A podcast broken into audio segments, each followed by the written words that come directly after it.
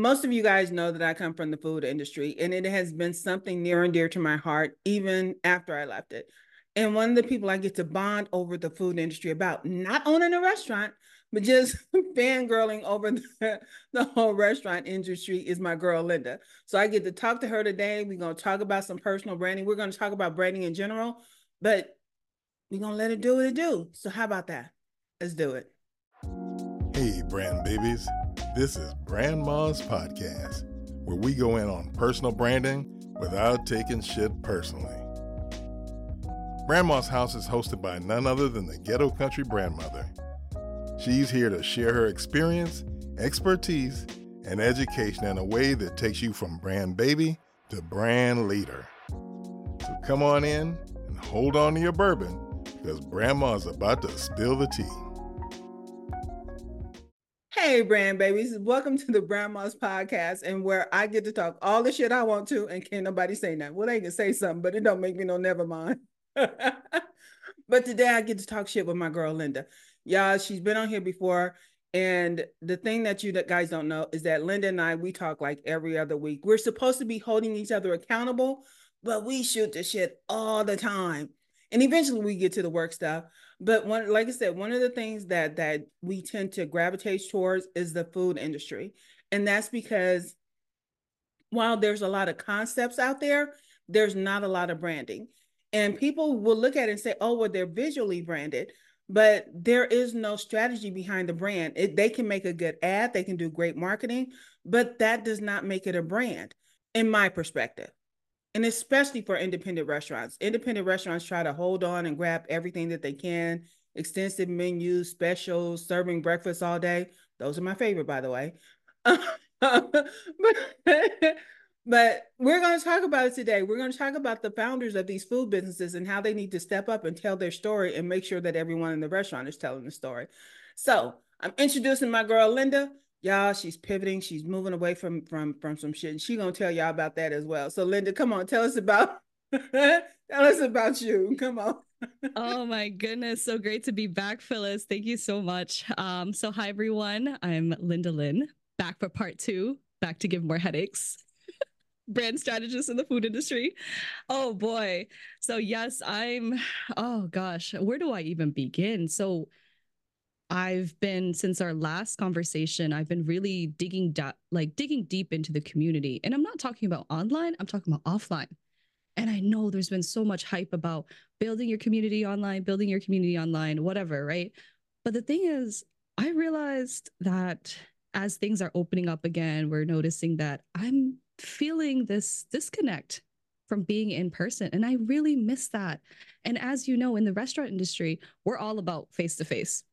Like this whole like digital experience thing. Like, okay, I guess I'm just gonna eat my food and record myself as like uh, like I don't know. Like as y'all can see, I try to angle myself a couple times before us going on, and my double chin still dropping. like, like, see me in person. I look better. I look better in person, like in real life. but anyways, I I've been pivoting and being more here in person, and I feel like that's what I've been always missing in this business, and that's what I'm going back to. Is like I want to be back in person, and I feel like so many of us are so out of touch you know, especially like, oh my God, more than ever, things are opening up again. But I don't really see restaurants the same like it used to be. Like, I don't know if you have this this um same experience, Phyllis, but you know, you'd see like a beautiful Instagram or a beautiful social media presence, and you're expecting something. It's sort of building an excitement. You go in person, it's nothing like the experience it's nothing about that whole family vibe it's it's nothing about like that whole like community vibe and i feel like we've really lost touch how to speak to one another and it's heartbreaking um i'm seeing and it's interesting that you mentioned like i'm seeing this whole thing with concepts and there's this restaurant i've been eyeing for so long finally went up to it it's in new york um they've recently been awarded the i think it's like michelin bib award if you're familiar it's it's not a Michelin star. It's more like a baby version of the Michelin bib. It's called Michelin bib. It, you know what? I sound crazy. Let me go Google. I sound crazy, don't I? A freaking bib. Okay, I'm done. oh, I just realized what it meant. Bib. Yes. Yes, that's exactly. Take out your bibs. oh my goodness. Yeah, we're going to the crab shack. Let's go.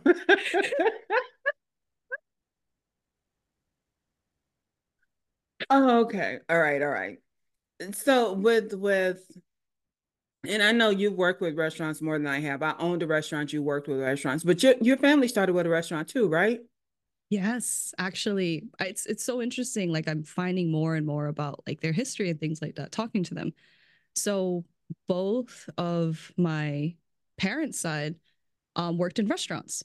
My grandmother actually opened her own restaurant, and which is the reason why she speaks like, holy cow, she speaks like four different languages. Wow. And the reason, and she told me the story, she said um, before the year of the, um, they call it Khmer Rouge, which is the year of the communism year, but back in the 70s, I think. I could be mm-hmm. wrong. Um, she said local travelers would be traveling around this road, and she opened up her restaurant there. And she said, uh, folks were so hungry and nervous to want to sit down and eat that she started to pick up their language. And so everyone knew, let's go to grandma's place. Well, I mean, like I call her grandma out of respect, but you know, everyone, everyone and their mom would be like, let's go to grandma's place. So every time mm-hmm. they went on business, they would stop by. And then after business, they'd bring their kids and she would pick up the dialect. So she spoke Vietnamese, Cambodian, which is what we are. Mm-hmm. Um, she also spoke Thai. She also spoke like Lao. Like wow. this woman, this woman was like, oh my God. wow. And she only opened up during breakfast because that's usually when like the businessmen would be working. And and so when that time came, when communism came and hit, unfortunately everything was forced closed and things like that. But that big part of her never left. When she was sponsored into the States, she came cooking for like the temples and things like that like so for big parties and she just never she never forgot about that. And she really brought that in back into the community here. Yeah and we don't see a lot of that. And being a black person i hear about soul food all the time and i know our version of soul food but like even just listening to that story people have their own version of soul food because i'm sure your grandmother cooked from a place that did not come off the shelf based on seasonings. And growing up in a family where you cook by taste and trying to take that into a restaurant is hard because in the restaurant industry, you always have to know your measurements. You have to know, like that pinch of salt costs you a half a penny, and you're always trying to dial in your prices. And every person that's a restaurant consultant will tell you they always concentrate on back of house and cutting cost. So you have to know how much does it cost to make this thing. Well, when you grow up in a family where they say, you know what, nah, that don't taste right. Put a little more of this in there. Okay, now balance it out with this. That that's soul food to me. and what we see in restaurants, and especially with the whole automation of it all, there's no soul in that. I don't know. I can support a friend who has an automated restaurant, but I don't think I could fully ever support the restaurant because I need to know somebody back there cares about my food, cares about the flavor, cares that, you know what, this is off because that one, like it's when my mama makes sweet potato pie, when she did make sweet potato pie, I miss my mama.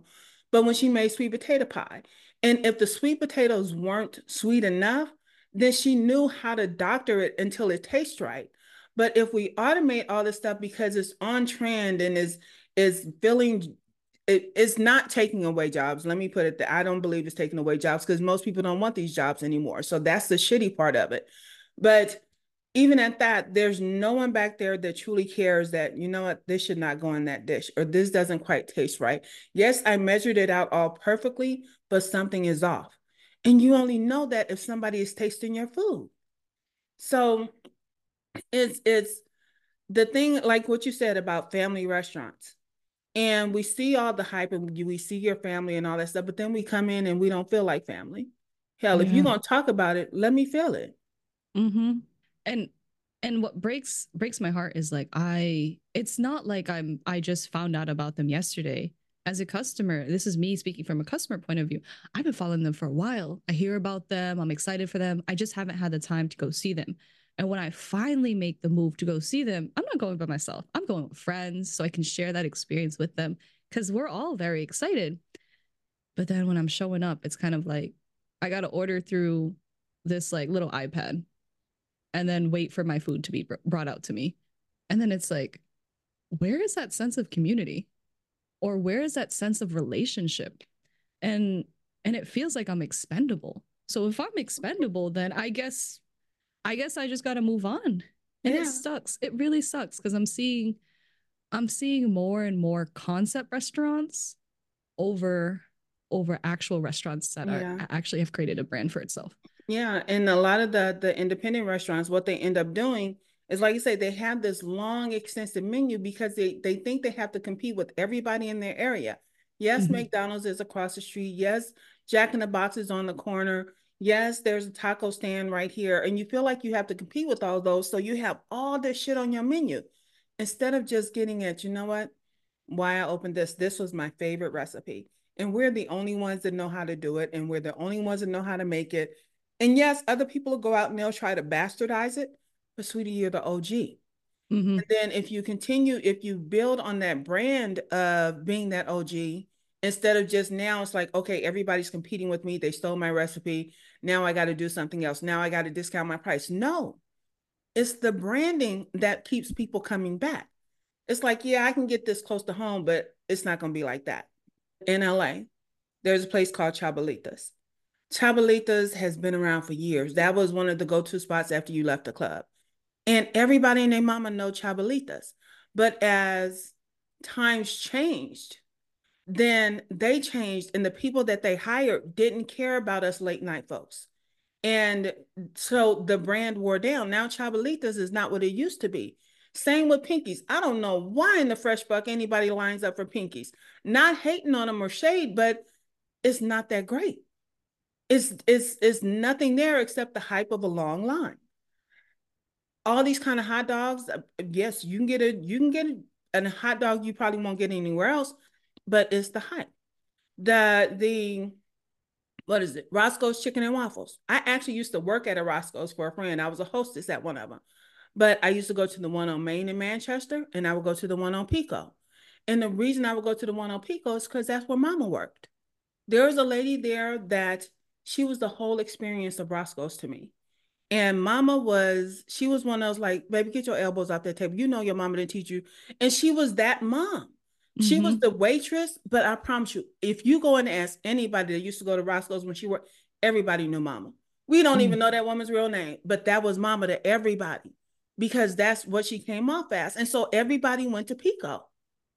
And everybody went to, if you went to um Roscoe's on on Manchester and Main, sweetie, you went because Stevie was cooking.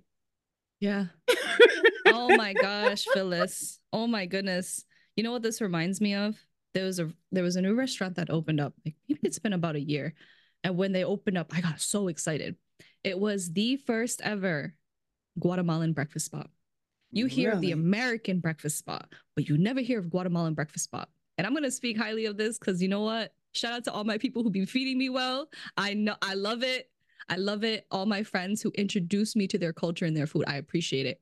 Guatemalan breakfast is delicious. It's um refried beans with tortillas, you know, and then they have the fresh cheese that's made. All of this is made in-house. So when I heard of a breakfast spot opening, I was like, oh, my fat ass is there. What time you open? Seven? Say less. I'm, I'm there. I'm there. And the thing is like, like openly brand new restaurant. I was so excited. And the thing is the the one reason that kept me coming back was because of the woman there. She was a waitress.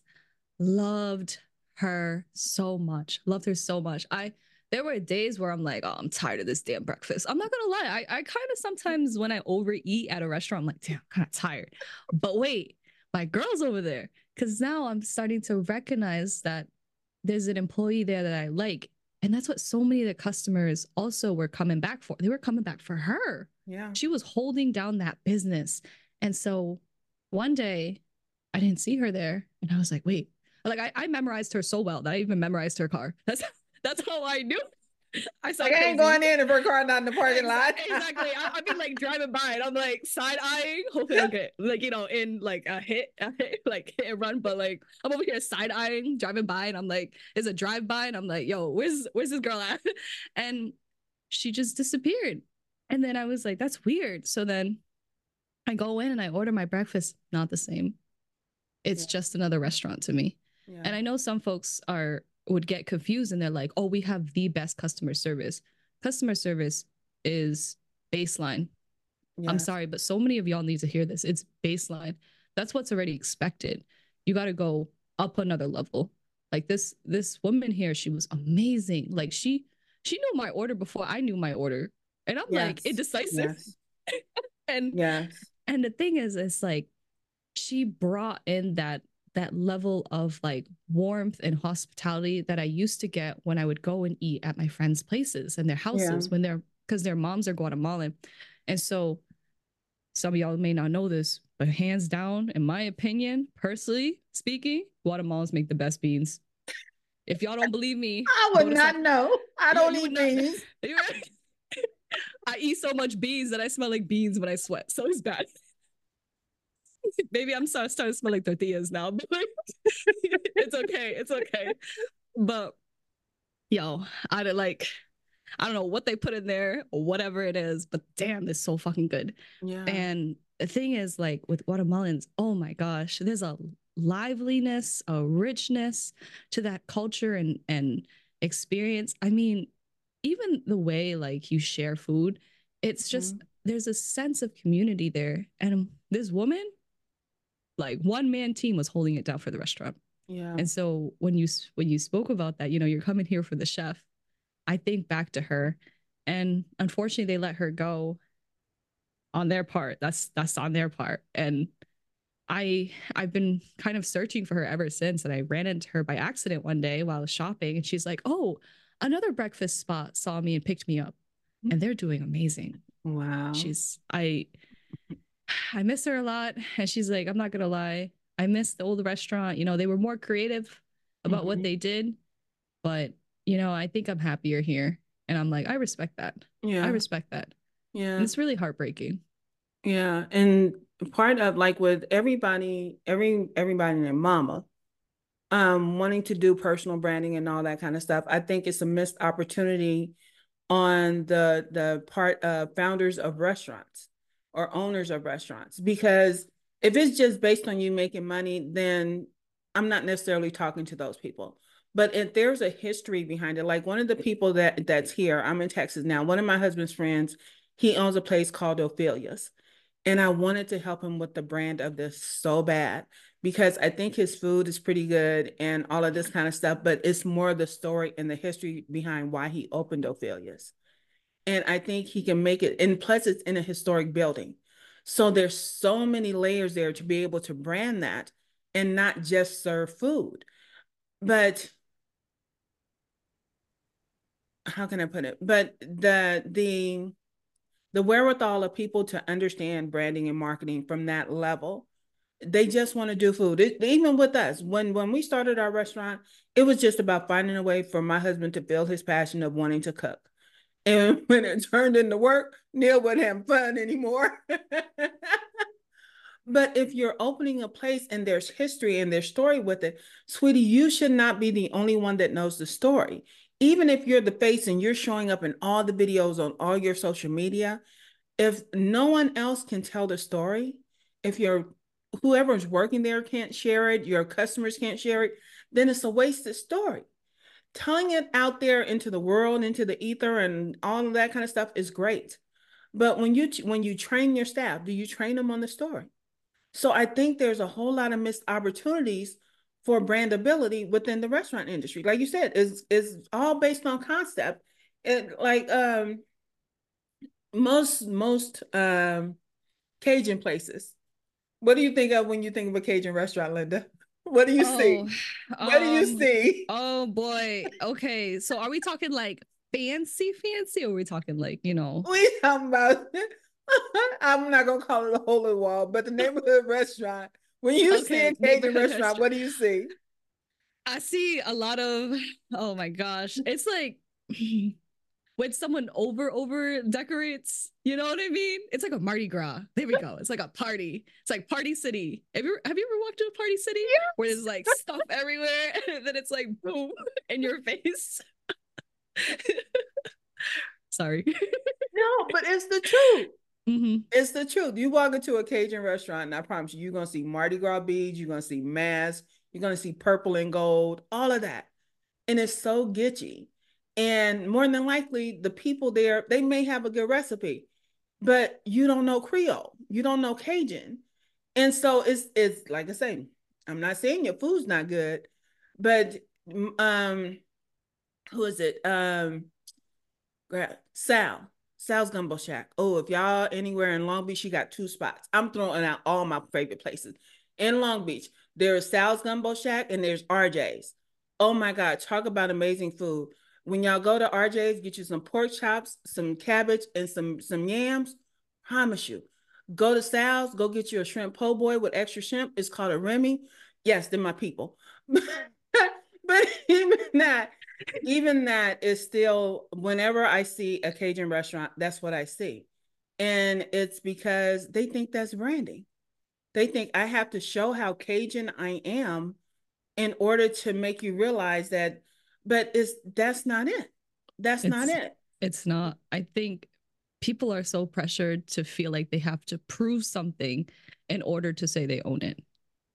And it's really frustrating like I think I think I had this conversation with you earlier today was I'm I'm I feel like I'm so over I'm I feel like I'm having social media fatigue lately because basically every time I open it up it's always like a restaurant basically begging for attention. And it's in a sense that's like it's either like oh we redone we redone the patio now it's super over the top it has to give off this feel or it's um begging for attention in a way that's like it's like a cry for help. But here's the thing when I see y'all hiring social media influencers or micro influencer or whatever the case the title is, they need you more than you need them. Yes.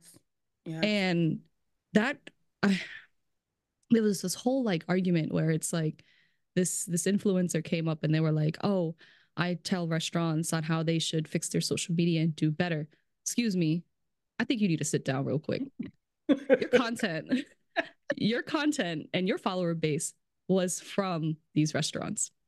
And I wish restaurants saw themselves in a way that they're the ones leading the conversation. But instead, you're taking a step back and you're asking people to tell your story. That part. That part right there. Yes. And, and I think that Go ahead. It's, go ahead. Sorry. It's sorry, sorry, Phyllis. No, go ahead. I'm sorry to interrupt, but I think that shit just pisses me off because you've been in business for how many years? Some of y'all have been in business for five years, 10 years, 15 years, or even if you just started. And they've been an influencer for a year. I know.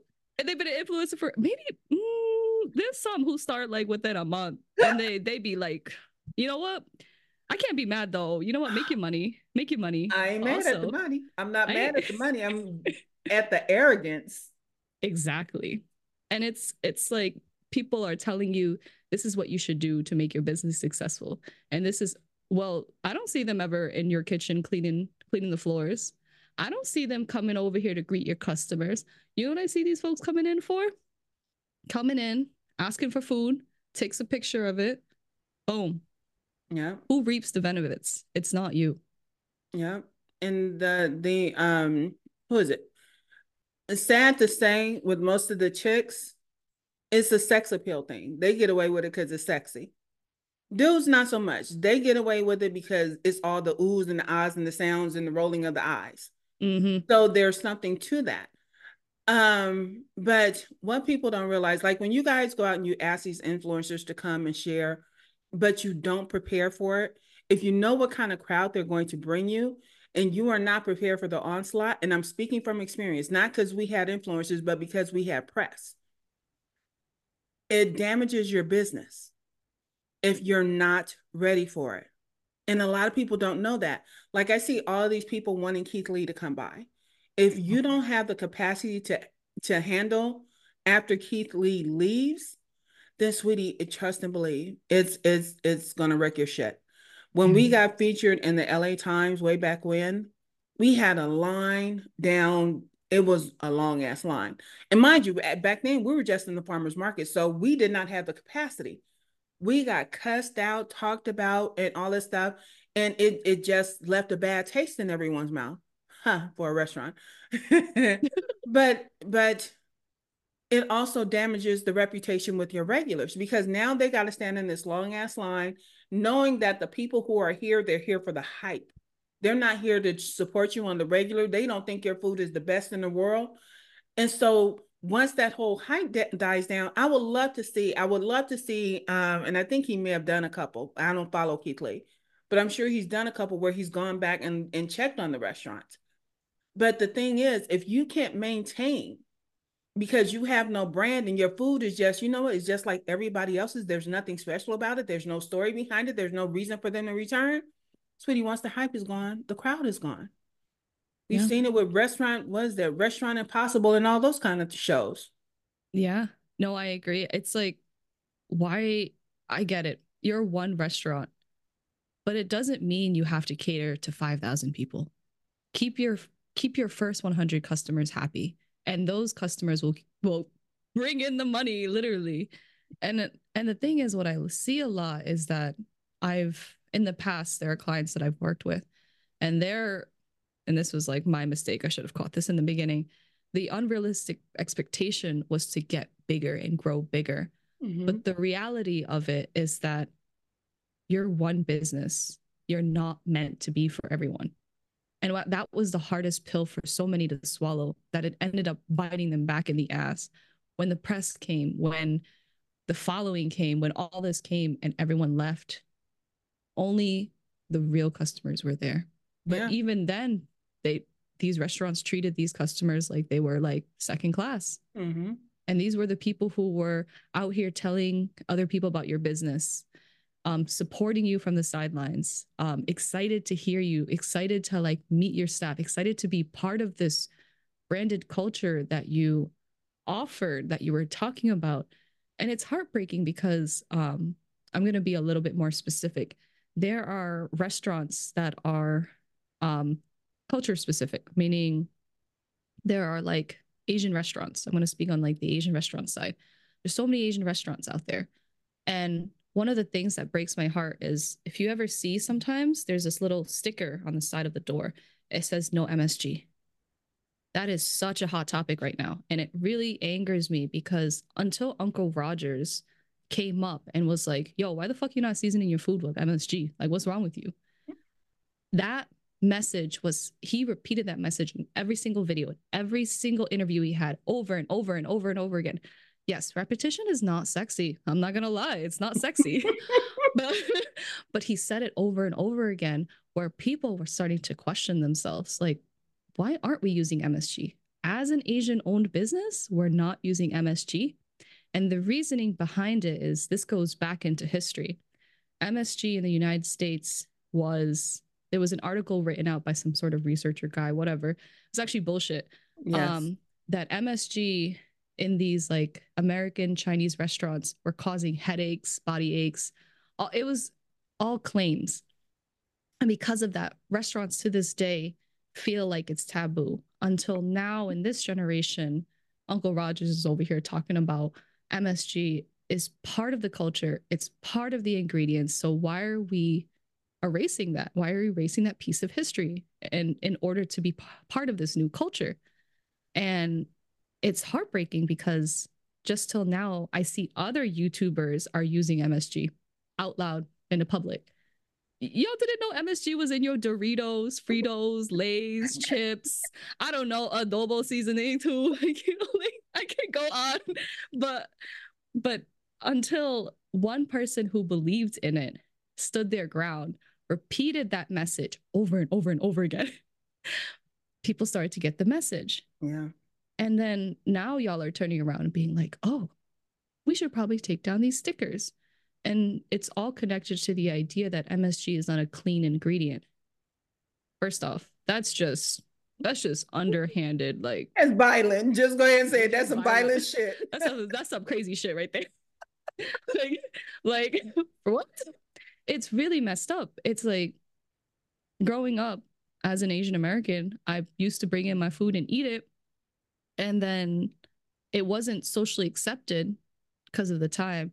But now everyone, everyone and their mom is out here going out to Japanese places or Thai places and eating sushi. And now it's socially acceptable. When does it become socially acceptable for you first before it becomes for everybody? Yeah. And now we see this massive hype on like specifically East Asian food, like Korean and Japanese. And I guess like a little bit of like we're starting to see Chinese a little bit, but when is it socially acceptable for you? Yeah. Yeah, because I know we got MSG in our kitchen, and had, I don't think Neil has ever not had MSG in the kitchen. he wasn't listening to none of that. But I love that you said socially acceptable, and there are there are restaurants that they cater to because they're taught to cater to the audience and because they want to make sure they make all their money it's it's crazy there's a restaurant in oregon that neil and i used to go to and we went for the whiskey it was a beautiful italian restaurant it was the atmosphere was amazing and all that kind of stuff. I know they just had a massive collection of booze up there. But so it's like bring me the booze. Oh my God. Because the food was terrible.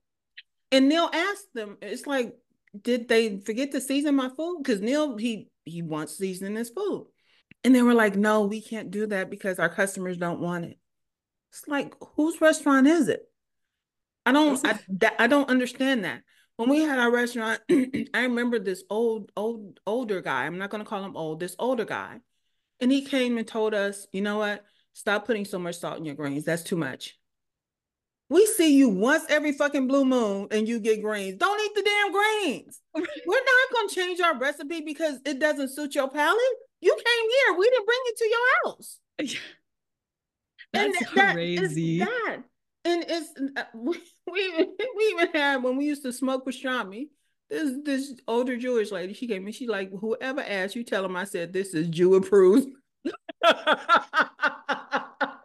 should put that as a sticker and put on your door. but she loved our pastrami. And oh, it's wow. something, it's it's like instead of trying to cater to the masses, it's the ones that it's like, you know what, they know how you do your thing and they like your get down. And mm-hmm. one, and especially when it's a cultural restaurant. Sweetie, you don't have to throw up all the Chinese signs and the and the cat and the arm and mm-hmm. you don't have to display your your culture in that manner the food, the stories behind the food. I have clients who are creatives, and one of the things I told them, don't dumb down your your culture, not their culture, their, their heritage. Let me make that specific, heritage, because if people are going to work with you, they're going to have to better understand you, and they're going to have to understand the world from which you come.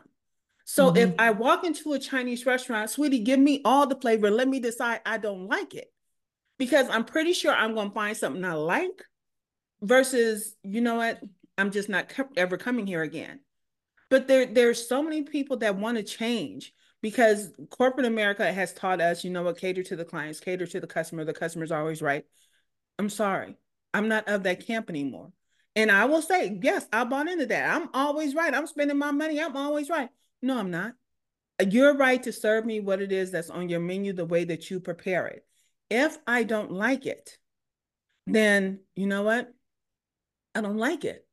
But if you develop a brand that has something, it's like, you know what? I can't get down with this food, but I come here for this thing. And whether it's I come back for, you know, I just want to sit in the atmosphere and drink. This mm-hmm. is where I bring all all my this is where we have all our our date nights and all of this kind of stuff because of the atmosphere, because yes. of the people, because I want to I want I want to be a part of whoever's history that owns this place. Mm-hmm. I don't need my picture on the wall, but there's something there. But when you turn it into something that's mass produced bullshit, and because you have pre-cooked all of this, I'm I'm down for like some part some par cooked biscuits or whatever and all. But there are certain things about the culture. The reason I go to cultural restaurants, if I go to a Mexican restaurant, if I go to a Cambodian restaurant, if I go to a Filipino restaurant, if I go to to a what's the ones where they carve the meat off the thing at your table? Ooh, Brazilian steakhouse. Yes, if I go to a Brazilian restaurant, I want all the fucking flavors of Brazil. Think of that shit. That's how you know when we both love food. It's because we could be. I, I don't worry, Phyllis. I got you. I'm like, oh, I know what you're talking about. But part part of what makes your restaurant so great is that you bring all of those flavors with you. This is what you is it's I tell people like especially coming from a barbecue background, the barbecue that you when you go out to a barbecue competition and you're tasting that stuff, that stuff they got you tasting is not what they serve in their house. I promise you. Promise you. They're trying to win a competition. And so people have come to expect a certain flavor profile to win a competition. But if you go to their house, Neil knows don't in this house, don't be putting no barbecue sauce on these while you cooking them. Don't, uh-uh, we, we don't play that in this house. If they're not savory on their own, keep that shit to yourself. But if he's competing, then there's this whole thing and you're brushing it and you put the honey down and then you put the the the brown sugar and then you put the pats of butter and then you wrap it in foil. Mm. All of that is competition. But here in this here house, we ain't doing all that. Stop it. Introducing Branding Boundaries and Bullshit by the one and only Brandma, Phyllis Williams Strother. Hey, you there. Are you tired of all the boring personal branding stuff? Well, my mom, Brandma, has got you covered with her awesome new book. In this game changer, Brandma doesn't play by the rules. She's a rebel who says you don't have to fake it to make it. No more being a people pleaser, because it's time to get real. Look, my mom's been there, done that, just like Pitbull, except she was a multi-million dollar restaurant owner. She's got all the stuff to let you know what's real and what's just okie doke. This book isn't for the corporate crazy.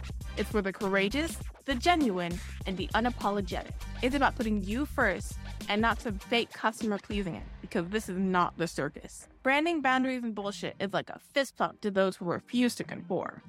It's your map to discovering your YO uniqueness and owning it. So just the BS and start branding on your own terms. Get Brandma's book now and let your true self shine through. We need the fireworks. Man, I wish y'all could see this. but you know, one of the things too is like what I'm hearing from you is like this whole uh, sense of belonging. I think at the end of the day, that's what restaurants are. We Mhm. create a sense of belonging to the community.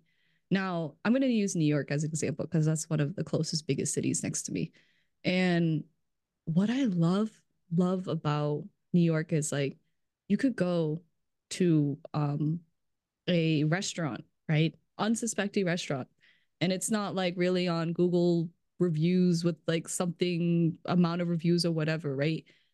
But there was this there was this breakfast spot I went to. It was it was near oh my gosh. I think I was in Astoria, I think. I forgot. I can't remember. I know I was on Long Island. And in the morning, the husband and wife would go and brush the front of their store and they would clean the round the surrounding area and everyone knew them everyone knew them and by the time i came in it was like most of the breakfasts had sold out but they were like don't worry we're going to try to make something for you and i felt like being that i'm not from this area i felt so welcome to this and i know i know like so many of y'all are told you got to be different in this industry. But why not create something familiar for people to be with? Yeah. And and the reasoning is like I also think back, like I'm thinking back to my grandmother's stories when she had her restaurant in Cambodia. She was she wasn't worried about being the best breakfast spot ever. Ever.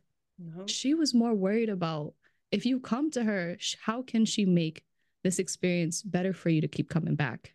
So she learned these languages. Now that's crazy. Grandma speaks Thai, Lao, Cambodian. Oh my God, what else? Vietnamese. I just speak English and Khmer, maybe like half it. I be trying, but but I'm not that great. But the thing is, what I've learned through traveling is that our sense of language and communication is so important. When I was backpacking like Europe and I was like trying to pick up the language, folks are so much more kind and generous than you think. And if you try to make that relationship, if you try to learn the language, they're open and accepting Yeah. of that. Yes. People are here to meet you halfway. Yeah. And I feel like in restaurants, that's that's what a restaurant is about. It's it's a place in the community that it's drawing all these folks with with different experiences, but we're all united under the fact that yes, yes, the food's great, whatever, but we're all united because there is that sense of I don't want to say community because it sounds like a broken word, but, but I don't want to repeat myself. It's like no, but there's there's a relationship there. There's, There's a, a definite relationship. relationship. Yeah. and and that's the thing. It's not about being different in the restaurant industry Mhm. because your food's different or this different. It's about being here Yeah. for the people who are here for you. That part, that part. Because this past, what was it, this fall, going to Rome.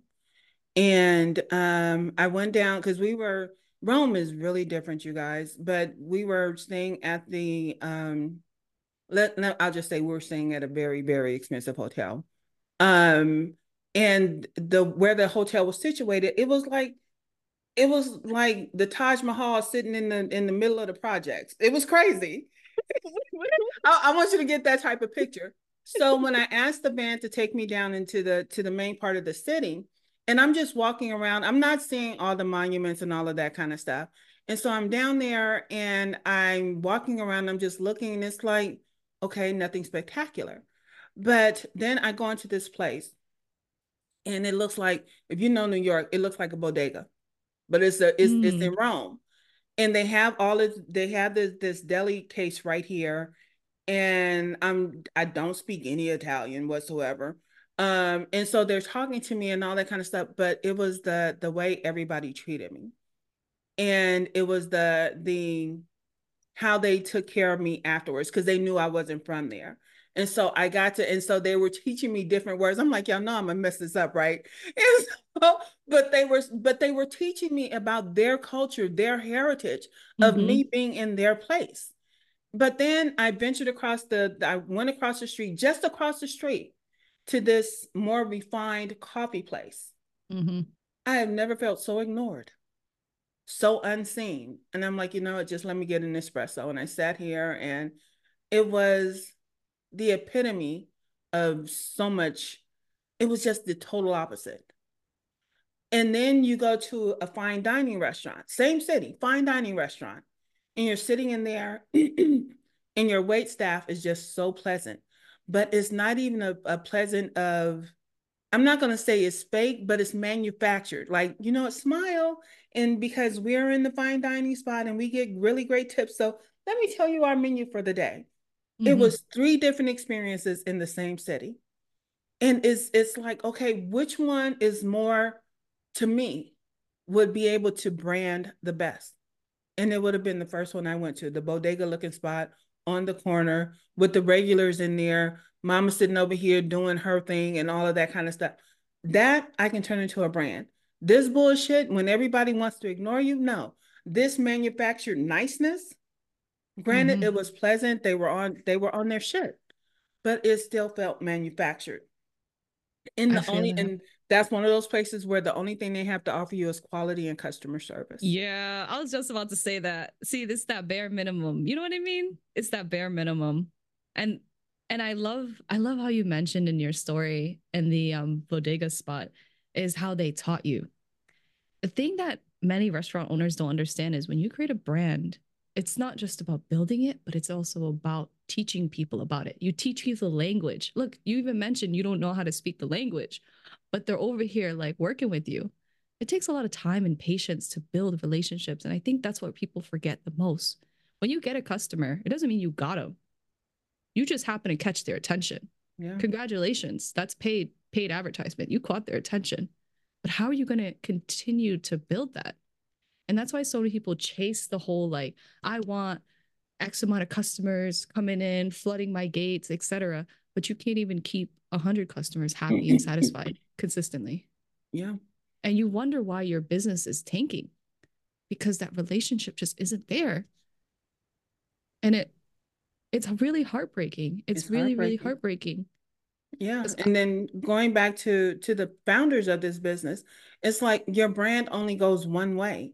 You have this, this, this, you, if you're the face of your business and you're the only one showing up on social media, then the only person you're talking to are potential customers. But then we look inside and you talk about nobody wants to work anymore. No, nobody wants to work for you because that face that you put on for the crowd is not the face that you show for the audience. One of the ways we got when we had our restaurant, one of the ways we got one of our first employees is he came in, he said, I want to work here because he thought he had been there to eat with his family and all that kind of stuff. And it was a young dude. This was, he said, I want to work here. You guys are so much fun. I'm like, okay, what do you want to do? He said, I don't know. I'll wash dishes for y'all. Y'all are fun. This is somebody offering to wash dishes because he liked the vibe of our restaurant. And he stayed with us for two years until he went off to college. And that's the thing that that a lot of people miss about, especially when you're doing personal branding. Sweetie, when you're showing up, there are certain people that may vibe with you. It's like, I know what the restaurant industry pays, but I want to go work over here. At least I know I'll get respect, I'll get appreciated, I'll even get some tips. But you know what? I want to work here until I decide what else I want to do if I don't want to stay in the restaurant industry. If you only make your content for the people who can pay you, then it makes it hard for you to find people who you can actually pay. And people don't consider that at all, especially in independent restaurants. Y'all, I'm telling you, the, raising your prices. My husband, my husband has owned a restaurant. He does all the cooking in our house. Do bitches about prices in restaurants all the time. He said, but baby, I know what it costs. That ain't your business. You should know, you should have enough respect to know how hard it is to run a restaurant. If you know all of the, the stuff and what it costs and all of that, sweetie, you know that has to cover rent. You know that has to cover insurance. You know that it has to cover workers' comp. It has to cover all, it has to cover triple net. Shut up and pay the price. Cause I'm I I promise you, I don't eat out as much because my husband cooks. But you know what? I'm not bitching about anybody's prices anymore because one, I want you to make higher profits. The profit, I get tired of that whole thin profit margin bullshit. Raise your prices so you can make a better profit, but also raise your prices so you can raise to pay your people better. And you can do that if you build a brand. If you just raising your prices because you serve the same hamburger as somebody next door, sweetie, nobody's going to pay that higher price. They'll go next door and get the cheaper burger. But if you brand that fucking burger, trust and believe, you know, I'm going to go over here and eat because I like this brand better. I like their burgers, but this brand is what's going to take my money. It's a thing. A leather yeah. purse is a leather purse, but who put their name on it? They're going to make you pay more. This it's one true. I can go get in the alley in LA. go to Chinatown, guys. Save yourself some heartaches. I know Valentine's Day is coming up save you some money. that, but no. Yeah, go ahead, go ahead, because I want to ask you something. Oh, oh. No, go ahead. Sorry, go ahead. To, oh, okay. No. No, but but really though, I really like how you mentioned that because one of the things too is like what's what's getting me is that people are literally competing on the fact that they're really good at making this.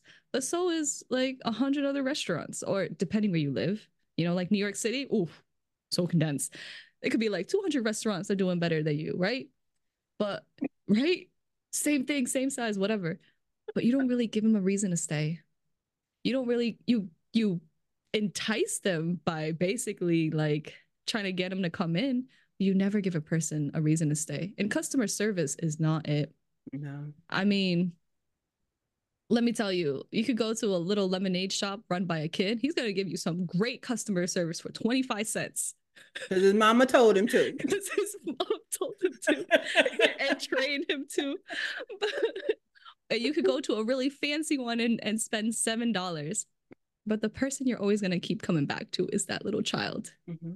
Because that child has big dreams and that child's gonna tell you all about it. And then they're gonna share with you their other lemons that they messed up on and put too much salt in it. but you're gonna keep coming back. Yeah. You're gonna keep coming back. And you say that, and that this is so crazy because I, when I was living in Oregon, I passed this little young guy who was selling lemonade, and I promise you, I ain't seen a lemonade stand in years. And I asked, I started talking to him, and baby had a story and everything to go to his lemonade, and he did his little extra play. I forgot what he did. I'm like, I want to brand this baby. I want to go knock on his mama's door. It's like, can we expand? That's You gotta turn this child into a Disney child, and they're gonna be all PTSD instead. no, I wanted to expand his lemonade business because he had this whole spiel of how he get down. And oh I'm like, I, I, promise you, I want to go knock on his parents' doors. Please let me turn this into a brand. Can can I, I, I was there with him. I was there with him. I totally bought into I I even gave him, I think what he was selling it for a dollar. I gave him five. So like, Mom, I made 20% profit. That part. And he's like, Oh my God, oh my God. And I was like, and I gave I gave him a few pointers, but it's a kid. What you gonna do? But mm-hmm. there there are certain things that that mm, um I told you earlier that I've been writing all week about emotional hooks. And the old me would have looked at emotional hooks as manipulation. That's the old me because I that's because I was manipulated a lot. but emotional hooks, they grab you. And they're what grab what people gravitate towards. And if you have something that you know what there's some emotion that somebody can always tap into and like i said if you're the founder and you're the only one that's portraying that emotion and your staff is acting like batshit crazy motherfuckers you got to put a disclaimer down there. Oh my goodness. There, there, then your place is not branded. Sweetie, you may have a personal brand, but your brand does not, your personal brand does not align with your business brand because the people who work here are not feeling it. They're not sharing it. They don't even come back to eat. And that's one of the things our staff, they, they knew if you're hungry, they knew that they can always come, come, just like, come home, come get you something to eat. If you're out running around and all that stuff, come grab something to eat. Because I know how much I pay you. Can feed you. oh but boy. It, yeah. Yeah. So we say what you're gonna say, and then so I can get to my question. I keep forgetting. Go ahead. No, no. I was like, I feel so bad. I'm sorry, y'all. I have a really loud, booming voice so it's gonna hurt your eardrums. But we're laughing 80% of this podcast today. I didn't even mean to. you should have heard the one that Neil and I did. Oh my God. We always get stupid, please. But but you were talking you mentioned earlier talking about Valentine's Day. And a lot of you are gonna wait till what a week before or something like that to start talking about your prefix menus and all of that kind of stuff. Uh, I, I don't even know how to express to you how that's not going to work. You're you may get a few people in, but I learned this working with Neil. Y'all don't wait to the week of or whatever. It's like, oh, we have a prefix menu or this is our special for Valentine's Day. If you don't even, if you're not even in love, do the opposite. Y'all, I don't do that Valentine shit. I don't have a Valentine. My wife ain't gonna buy me a box of candy. Be the opposite if you don't we don't celebrate valentine's day so why am i making a prefix mm-hmm. oh my gosh you just reminded me of this so you know black friday black friday is a big thing in america i want to uh-huh. be very specific mm, i used to participate oh okay so i had a few clients right the, i remember one year they were like we got to do some black friday sale and i was like hold up you know black friday is basically meant as a target towards small businesses to kind of run you out of business. Why are we participating in this when you don't even believe in it? And they're like, oh, it's because everyone else is doing it. You know, I want to be part of that. I want to be part of that conversation. You don't have to be part of that conversation to make money. They're going to make money that one day. Why okay. do you want to participate?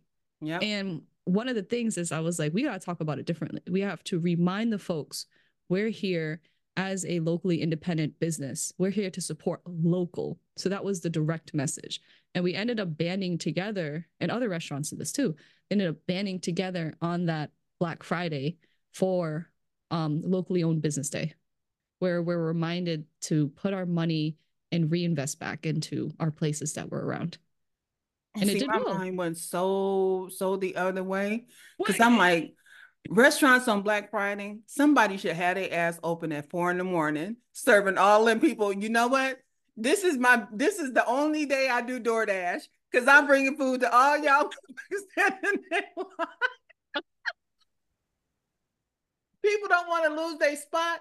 There's a restaurant out there that should be making bank on Black Friday. I'm not changing my prices, but I am delivering food. Don't get out of line. I got you.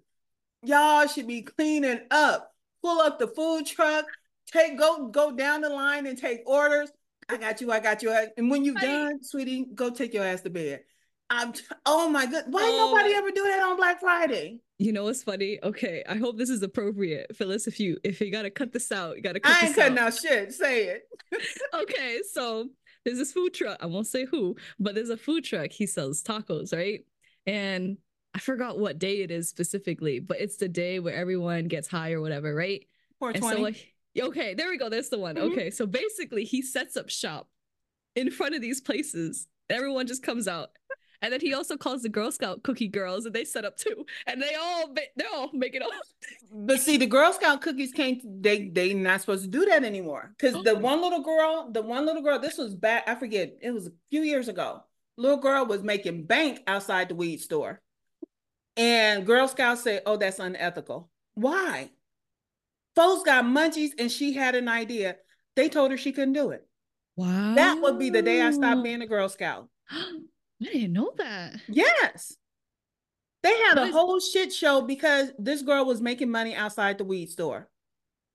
I thought that was genius of her.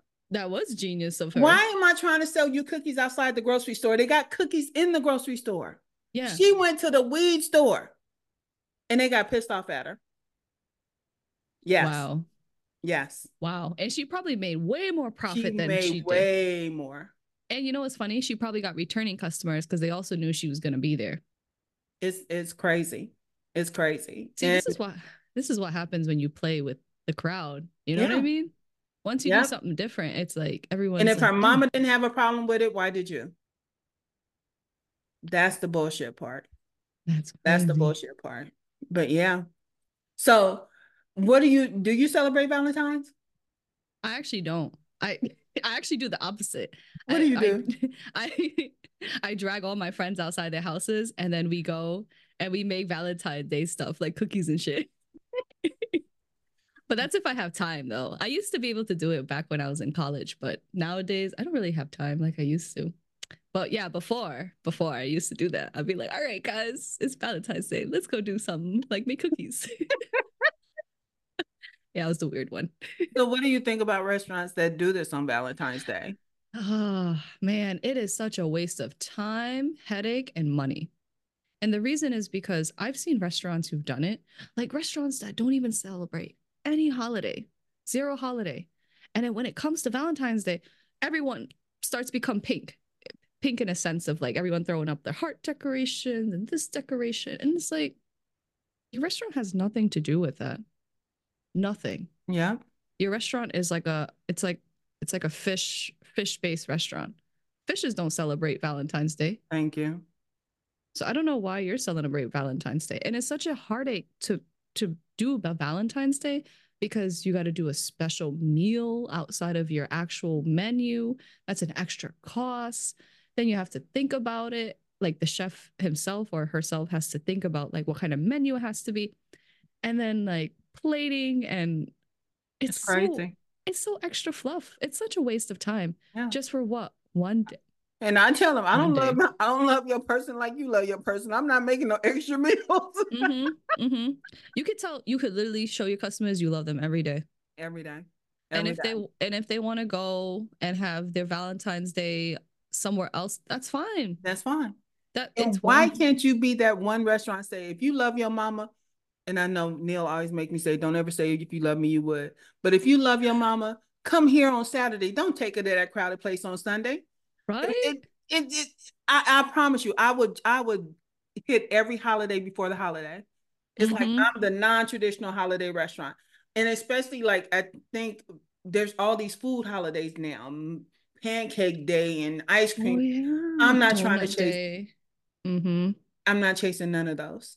Not chasing. You're gonna add a donut to your an extra expense of making donuts so you can make a donut burger and all this kind of stuff because of that? No. But I promise you, all the major holidays, I would be the I would be the Grinch of the calendar.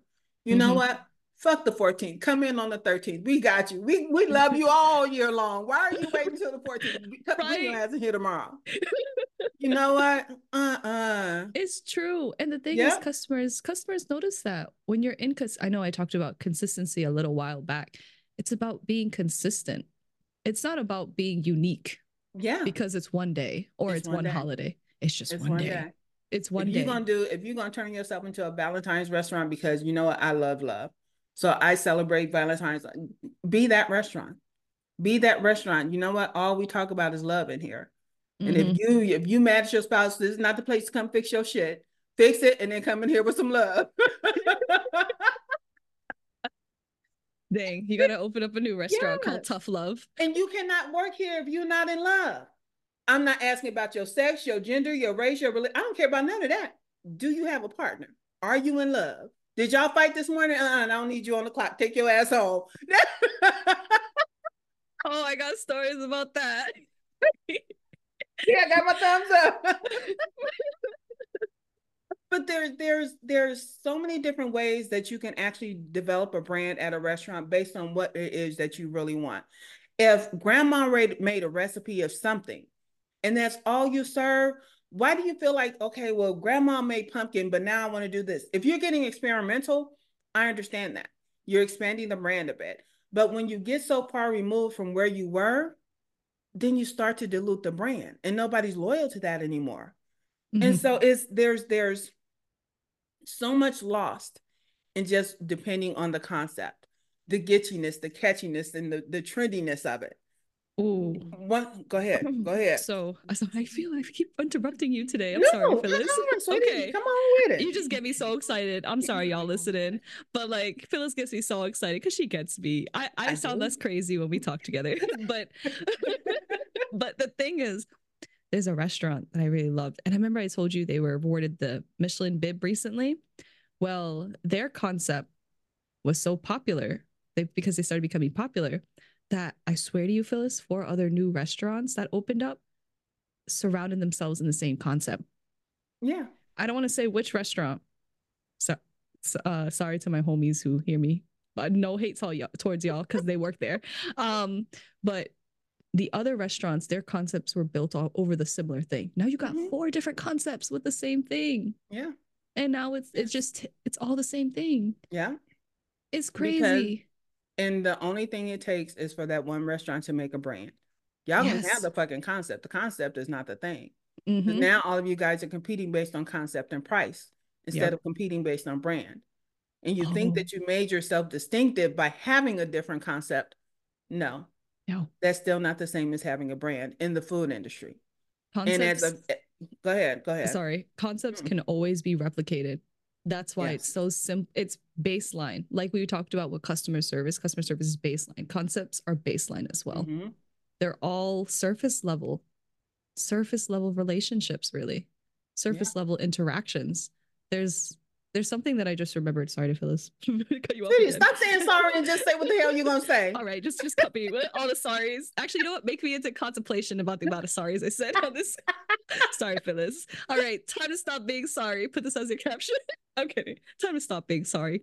Restaurant industry. But anyways. Um oh boy. One of the really interesting things is so my my parents are entrepreneurs. We've been in business for many years. I'm not going to say what type of business out of respect for my personal life. But um for many many years we had many business owners stop by our place time and time again even till now since we've opened up a new uh, business. And folks come in take pictures of the location take pictures of the inside like taking notes taking pictures of the prices etc the menu blah blah blah. But here's the thing that's been going on for more than like 10 years. And no one can still understand why we're in business. No one still understands why we still have customers. No one understands. Yeah. because we're not built on a concept. Tell them your pin pan is strong. got two just kidding. Two for discipline.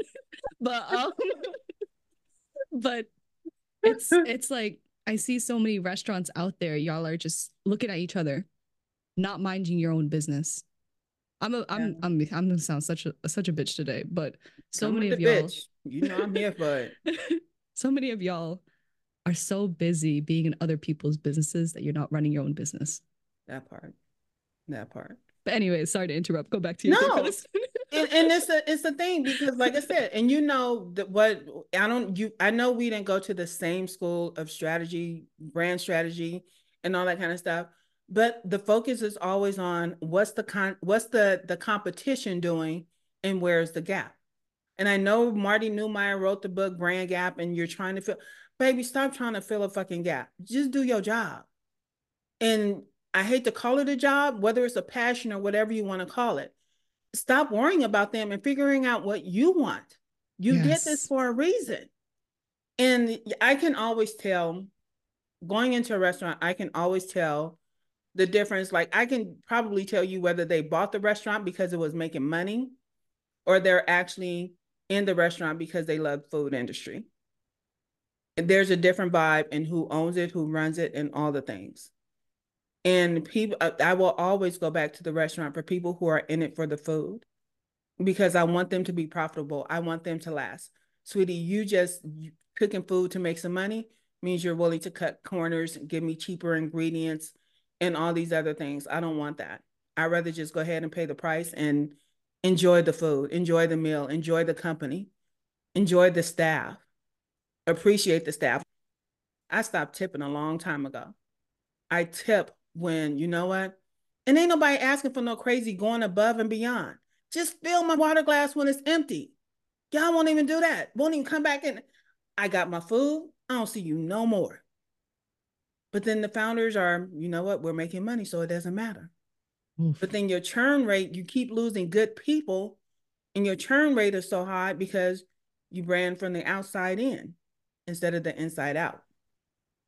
Oh my gosh, that is so true the reflection on how many of these business owners have such a there are some restaurants I know. I don't work with them, but I know them. They have such an amazing staff. And the only reason is because and the boss is like horrible, horrible mm-hmm. to their staff. I've seen it with my own two eyes. Horrible to their staff. The pay is like undercutting because they're not charging enough. And it di- it diminishes the value and the time of a staff member. Yeah. And the only reason why the staff is still there is not because they're there because of the restaurant. They're there because of the other staff members. That's yeah. the only reason why they stay. Yeah. And I know sometimes in the restaurant industry, um, every kitchen is different. Every kitchen is very different. Every work environment is very different. But one of the things that I know in the past is that my client doesn't stand for is toxic work environments the moment she hears someone starting some shit, she just cuts them. Automatically cut. Doesn't even take the time to go, okay, let's try to work through. She does do that actually. She does go like take the time to work through it. But she says that she believes that a happier staff creates a much happier environment. Yeah. And yes, pay yeah. is a part of it, but inside the kitchen and what happens inside the kitchen also reflects outside and your yeah. your customers know. They know. They know. They, they I, know. I i don't care how much you try to hide from them but they know your business yeah because well. the staff is telling on you. Yes the your staff, staff is, is talking about you. Phyllis you had to say before i did. They do oh my god. Yes. Yes 100% oh my god there was a restaurant i know. It was like a vegan restaurant right? Did so well. They did well on paper but they did not do well internally. Mm-hmm. And one day the restaurant had to close down because the internal matters got so out of control. The owner, the owner themselves just couldn't handle it anymore. just shut down the business. Wow. And what happens to the staff members then? Everyone who's given up so much of their time um, and space for them just discarded just like that. Yeah. And that also contributes to the fact of like if we're expendable, then why do we need to work in this industry? It is yeah. a tough industry in general. I mean, yeah. late nights, long hours on your feet, short pay, tips, maybe, um, unless if your boss is taking about 20% of the tip pool. Yeah. Like it's a lot. It's a lot. Because I lot. know when um when Neil and I we had already discussed like all the different concepts that we wanted to do under the Big Mister brand. And we also made plans like we would talk to our staff whoever wanted to manage a restaurant it's like okay when we move into the like i told you about somebody i stole linda uh, not linda i stole jamie one of our first employees, I stole Jamie from a restaurant because I saw potential in her. But then somebody turned around and stole her from me and actually took her out of the restaurant industry, and she became uh, um, an administrator at a at a, a hospital facility or something like that. But yeah, but um, but the thing we always told our staff is if we o- opened another spot, do you want to manage a spot? So our concepts could not, we could not grow into other concepts because I don't want to hire a manager off the street. I want to groom who I have. And so Jamie got the first store because she had been with us the longest. No, actually, our first store, when we weren't there, Big Glenn was running that store. But then Jamie, she went into the second store. She went into Big Mrs. Morning Wood. And so then the third concept that we were going to do was going to be Big Mr. Southern Soul. And that was just going to be based around smoked meats and soul food. And so um, we had one of our staff in mind for that because it's like, sweetie, you can't stay back here in the kitchen forever. And you're you you have to learn these other skills because otherwise it defeats the purpose. Nobody wants to stay in the kitchen 10 to 20 years and all that kind of stuff. So what are you going to do? I know what I expect the churn rate to be, but I would rather have you grow and and, and scale with us. So it's it's understanding that babies when y'all doing this thing, is st- stop looking on the outside, look on the inside, brand from the inside. Why do you actually have this spot? If you're the founder and the owner and you don't know how to cook, sweetie, own that shit.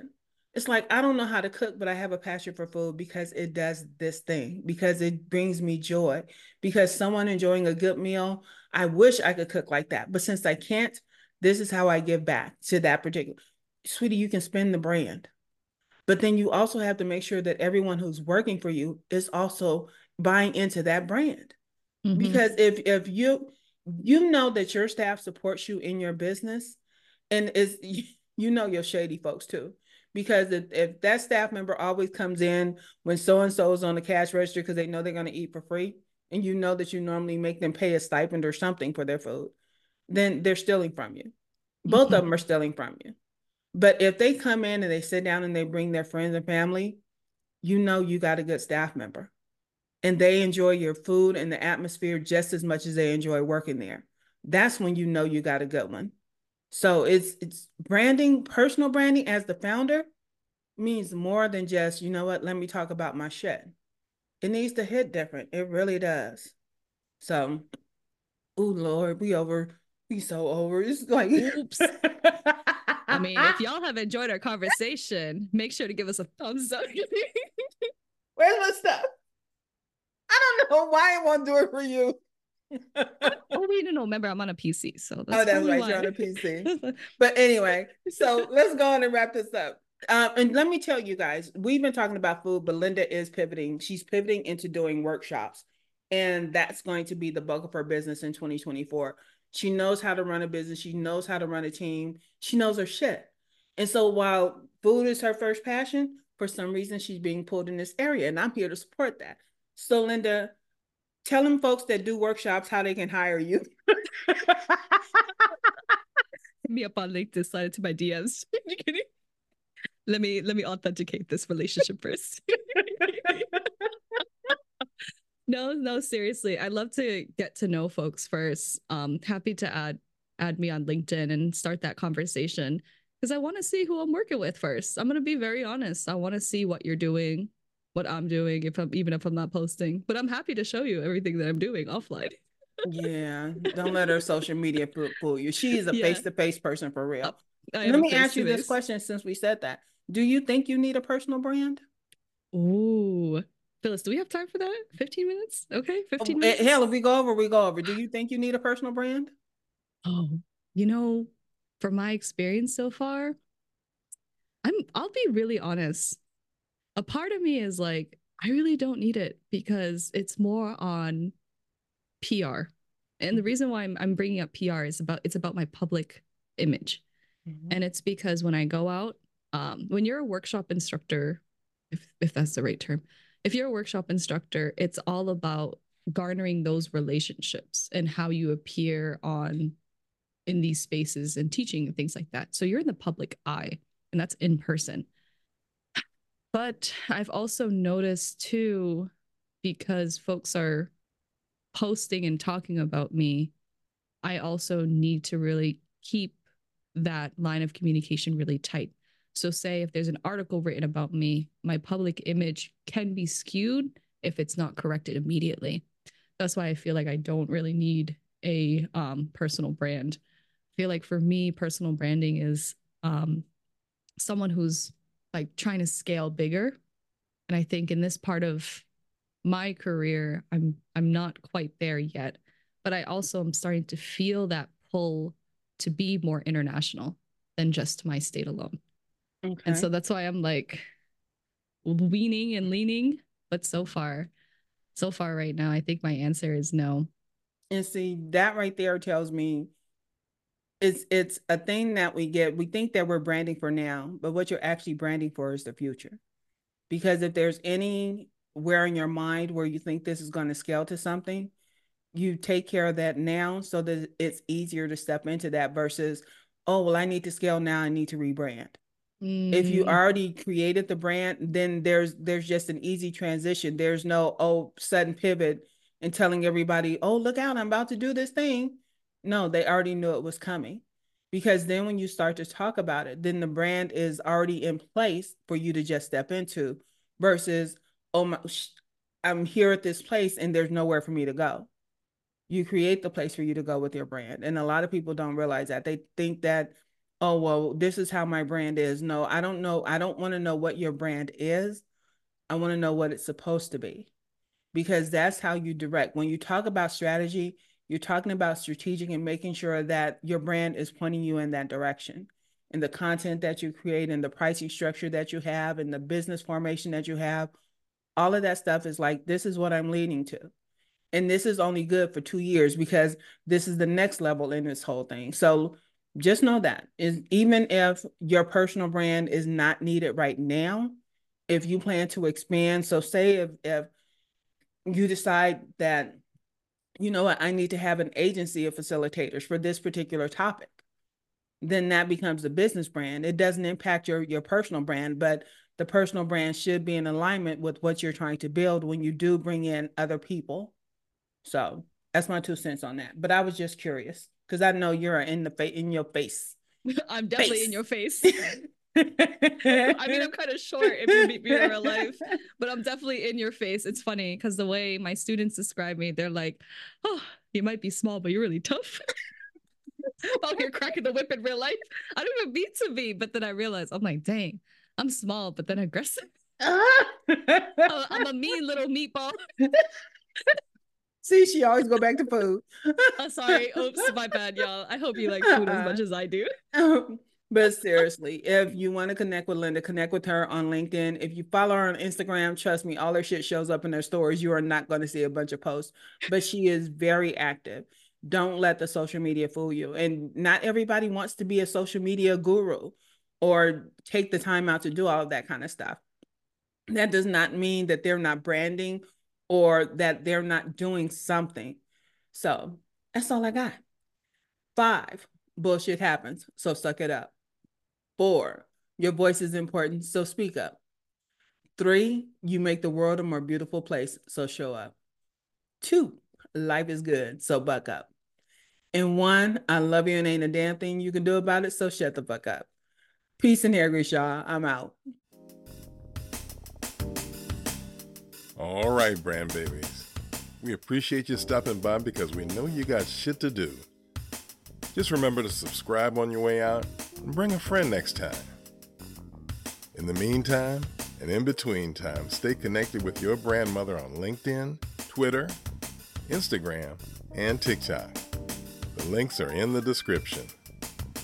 And your grandmother wants you to remember that personal branding is not just personal, it's also business.